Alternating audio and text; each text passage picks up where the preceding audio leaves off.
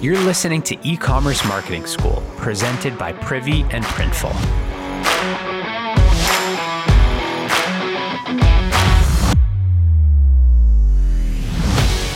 Today I'm here with Holly Savis, VP Brand, Art, and Community for Creative Action Network. I'm super excited to be here with her because of their approach to community and new product development. It's a super unique angle, and honestly, it's not really anything I've seen in e commerce before. And of course, they're longtime Privy customers. And I also think that they're fond of Printful for all their products and fulfillment, which is great to see too. You got to go check them out. We'll put the link in the show notes, but it's creativeaction.network. Welcome, Holly. Hi, thank you. Thank you so much. Nice to be here. Awesome to have you. So, I'm a fan. I obviously spent a bunch of time on the site, but I think it would be helpful for everyone listening who's not familiar with Creative Action Network can you help us understand like what's the story? What's the business? Right. So the premise of the business is that art can change the world. And the company was founded in 2008 when Barack Obama was running president.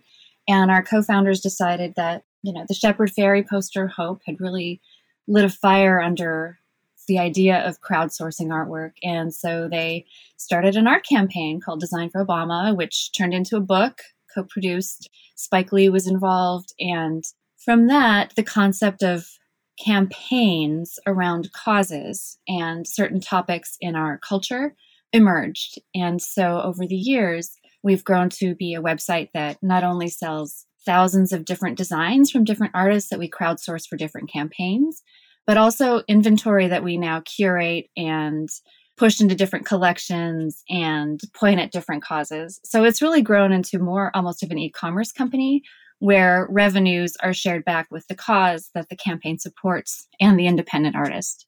Wow. And so over the years, I mean, you mentioned the Obama Hope poster, like that really stands out for me personally. Mm-hmm. But are there other kind of key moments that have kind of stood out for you in the brand? Right, um, for sure. So the brand has been around a little bit longer than I have at Can anyway. I've only been here a little over three years.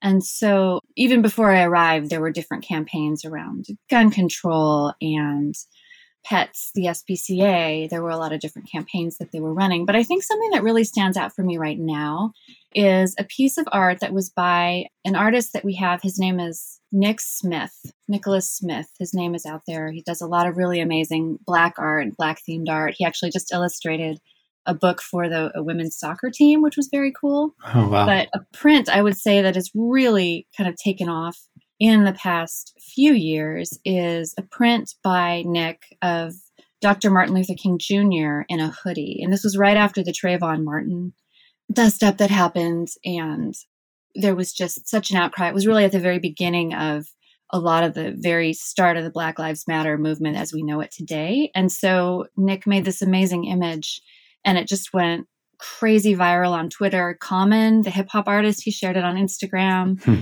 It went all over the place. It was like on Black Voices, it was in Time. And it really served, I think, to connect the moment when Dr. Martin Luther King was so relevant to today when wearing a hoodie can get a black man killed, which is wow. sad and the reality that we live in. So, and of course, then that print was sold online to help. I think it's the Dream Corps. I'm pretty sure that's the print or that's the cause that it supports. That's an amazing story. Yeah. And so, like, the process itself, I think, is fascinating. So, maybe we can use that one as an example. How does it actually work, right? So, the artist comes to CAN and submits. Yeah, they can. A lot of the artists that submit to CAN submit as a response to a prompt. So we'll mm-hmm. put out a call to the community for Green New Deal art for a new book. And sometimes we'll go through our list of artists that we know can participate on a tight timeline. And sometimes we'll go on Instagram if we're looking for really specific art like Kamala Harris or RBG and connect with those artists right then and there. And like sometimes we'll get a submission the next day. We got some really great Bernie Mittens submissions nice. from Instagram artists. But yeah, most of it comes in through campaigns. And then, like, who's kind of curating it? Is the community actually voting on these designs? That would be very cool. We get so many different designs. And we really try to make everything live. The idea behind posters for Obama was that whoever wanted to submit art could. And so we sell a lot of different pieces on our site from art made by a five year old to something that you might not conventionally expect to be protest art.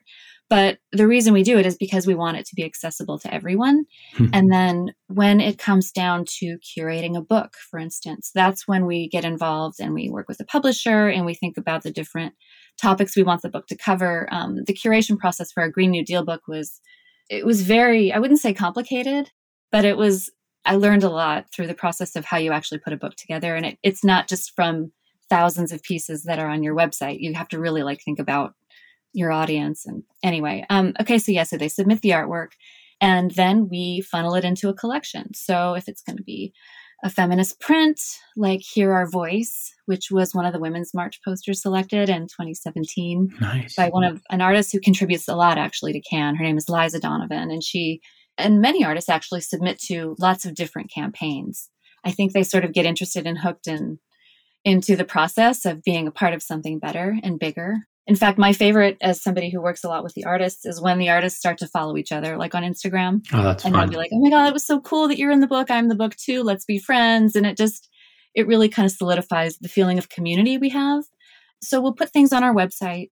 Recently, I would say in the past couple years, we've really got into the space of curating gifts. So our feminist sock collection over the past couple years has been our biggest product. It's our biggest product category.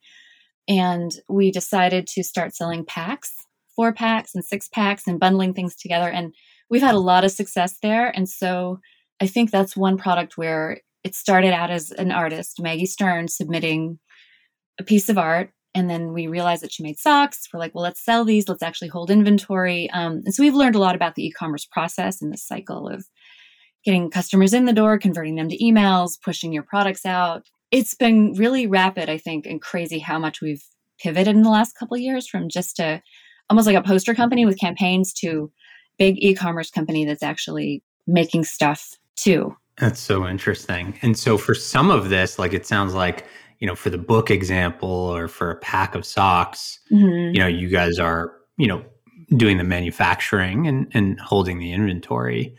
In other cases, you're doing print on demand. Like, how are you making the decision to do one versus the other? Right. Well, it's a good thing, I think, that a lot of the decision is made for us based on the product type. Where, like for socks, for instance, when we got hooked up with Maggie, she had somebody who had a great factory who was able to give us a good deal and we were able to start buying inventory on the socks. But for the most part, with posters, we source through Printful. They're print on demand.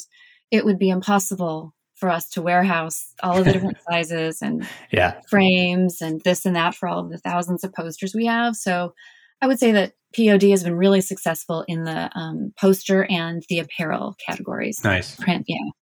But then if you look at something small, like we've been driven i think as a leadership team at can over the last few years not only on like the product angle but also what campaigns do we want to support and what products can we bring in that are going to reflect our brand. We partnered recently with busy beaver button company. They're in chicago and they make buttons and magnets and lots of different things out of hemp paper. Hmm. and talk about like finding a sustainable organization. Just like can they're a certified b corporation top to bottom. Everything is run on solar and geothermal. And wow. we started carrying their hemp vote buttons in our shop right around 2018 when the midterms happened. And then last fall, we had just tons of button sales for a lot of vote buttons. We Can Do It was really big. And so that was something that where we could like buy some inventory. We had been trying to do POD buttons before, and I think we even worked with Printful and it just wasn't as successful for some reason as this product that had like our brand baked into it in terms of the quality and the ethos behind it. It's great. I mean, uh, it shows that Can as a brand is really nimble. And and one of the things that I'm curious about, like, is your title. You know, this is not a, a title or a role of responsibility that I've ever seen before. So, help us understand. You know, what is your your role over there? What do I do? Right. Yeah. Well, actually, that pulls on like, who am I to begin with, which is like a much bigger conversation. But I've always had two passions really. One is sort of business and strategy and figuring things out and organizational structure. And then the other thing is art. And so for me, when I started with Can. They were actually just looking for somebody to help them with their social media strategy and finding new art. I was like, I would love to do that. Um, but it turns out my skill set really matched up with where our company was headed in terms of pivoting from just a print on demand to well, having more inventory because I had a marketing background. And at the same time, we're a really small company, just three or four of us who are in management, and we're all wearing lots of different hats. So I was working on social media, and then I started adding artist responsibilities to my job. And hmm. then I make a lot of the creative and do a lot of the photography and write so much of the copy that it seemed like I should be the marketing director and creative this that. But we also have a wonderful creative VP of, or um, sorry, he's the chief creative officer and one of our co-founders. So I guess we just made up the title so that the people that I work with most know that I do one of those three things. It's awesome. But yeah, it is what it is. I do a lot of different things business plans, this, that. I make art. I'm actually in the Green New Deal book as an artist. So I'm oh, nice. a contributing artist. Yeah, I just made we did a mask campaign last year and I had to make a couple of masks or I didn't have to, I wanted to, and just made 50 bucks. From hey, there you go. That's so exciting. Congrats. Yeah, thank you. Does that clear it up at all? Just, yeah, no, absolutely. Okay. Just, um, it stands out to me because I, I, think it's just so indicative of small business, right? And mission driven. Like everyone's wearing all the hats. Mm-hmm. But I, I like that, you know, at least a portion of where you're spending your time is focused on the community angle. And we were kind of doing some back and forth before we were recording mm-hmm. and talking about like all the social issues and the inequity in the world. And so, you know, I was curious. It sounds like 2020 was a really big year for you in terms of growth. It looks like maybe a thousand percent growth. Well, so our revenue last year was like a million, around a million dollars. Wow. And I believe that was 6x. I have to like double check, not the previous year, but from the previous year, it was up like some crazy percent, like a thousand percent. Wow. I don't necessarily have all the numbers. No, that's a, it's amazing. But is that because, you know, people are so tied to the mission of each one of these products? Like, what would you equate that to? Right. Why do I think that is? Well, so last year was a very polarized year for lots of different reasons. And I think that there were people who dabbled in politics, whether it was being part of a Facebook group or wearing a t shirt out to vote or whatever, who hadn't necessarily been engaged in that way before. It was almost impossible not to engage in that way last year. And then Ruth Bader Ginsburg died, and the election was happening, and there were riots, and no one could go shop in stores because stores were closed. So everyone was shopping online. So, on one hand, you have a big demand for our product and a real social urgency around it. Hmm. And at the same time, there's this huge pandemic raging.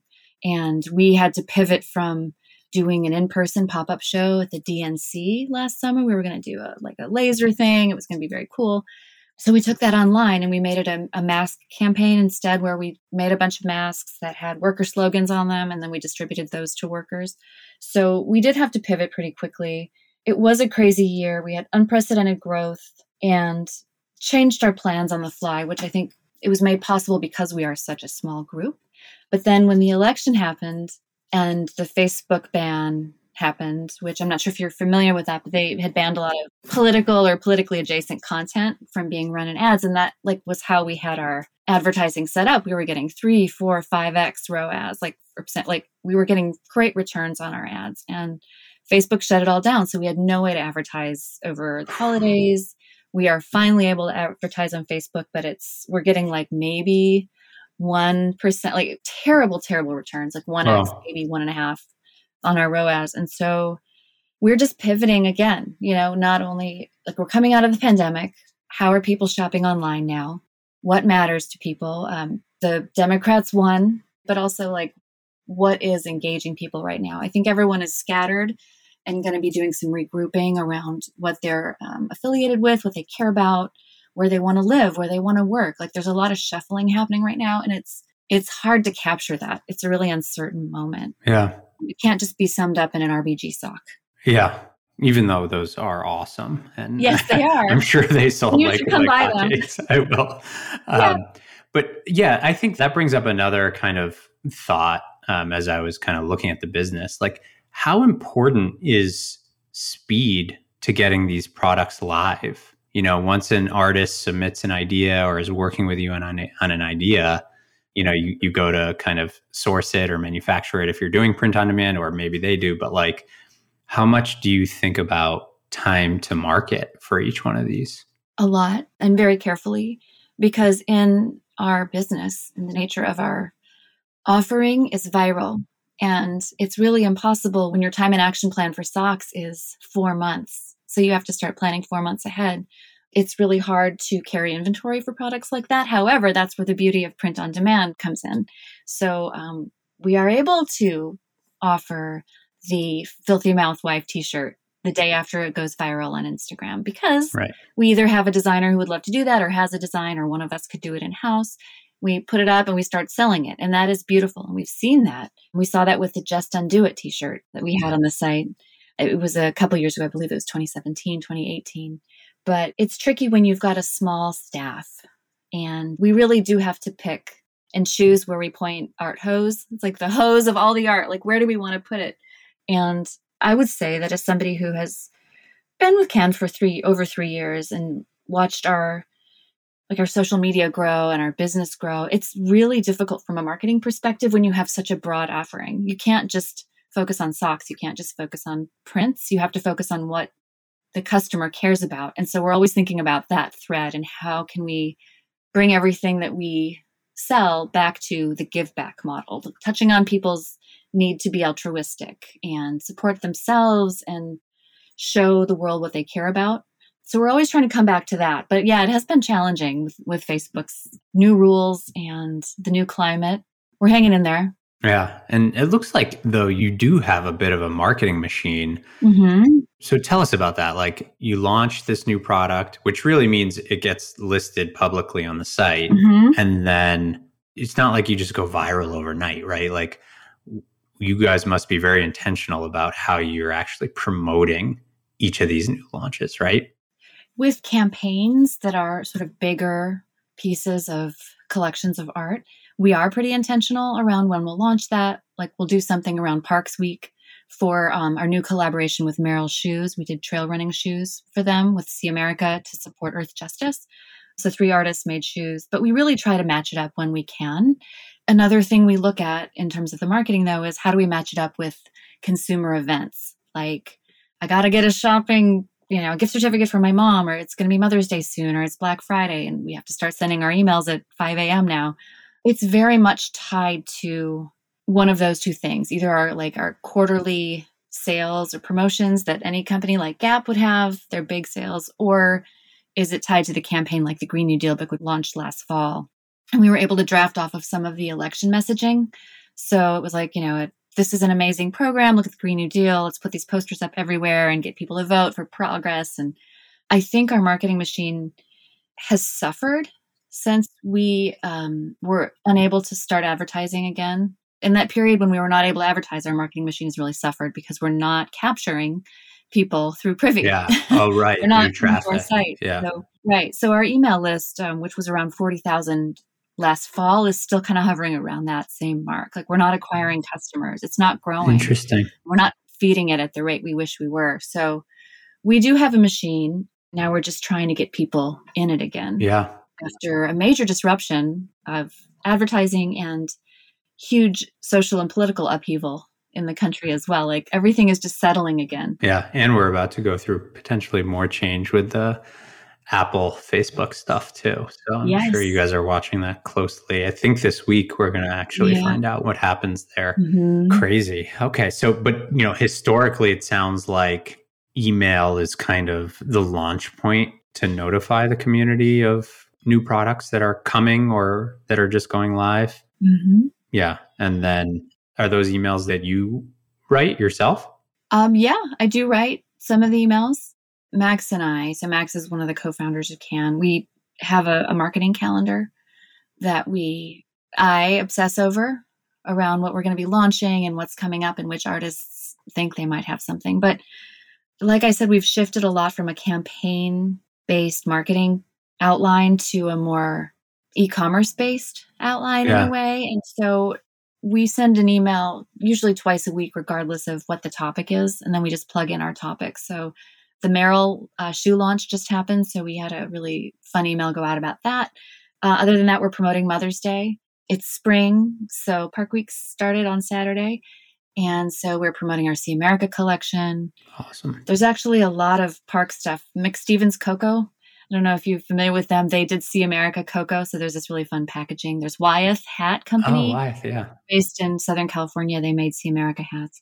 So there's a lot going on that's not like those are licensing deals. So there's a lot also that's not POD type stuff happening. I don't know how much of this is useful. No, it's like so it's, no, no. I mean, it's fascinating. I mean, I think one of the key themes that's interesting and stands out to me is, you know, Can has just such a strong community of people that in their own way are activists. Maybe they're not going down to marches, but they're, you know, they're passionate about certain things, right? And so you are able to partner with the art community to bring products to them, give back to the artists and to nonprofits. Like I think it's fascinating, but also like it's so predicated on putting new products in front of the audience that you have, which I think is a really compelling concept. It's hard to execute, and you know that better than anyone else, but um, it's really powerful when you have a engaged community.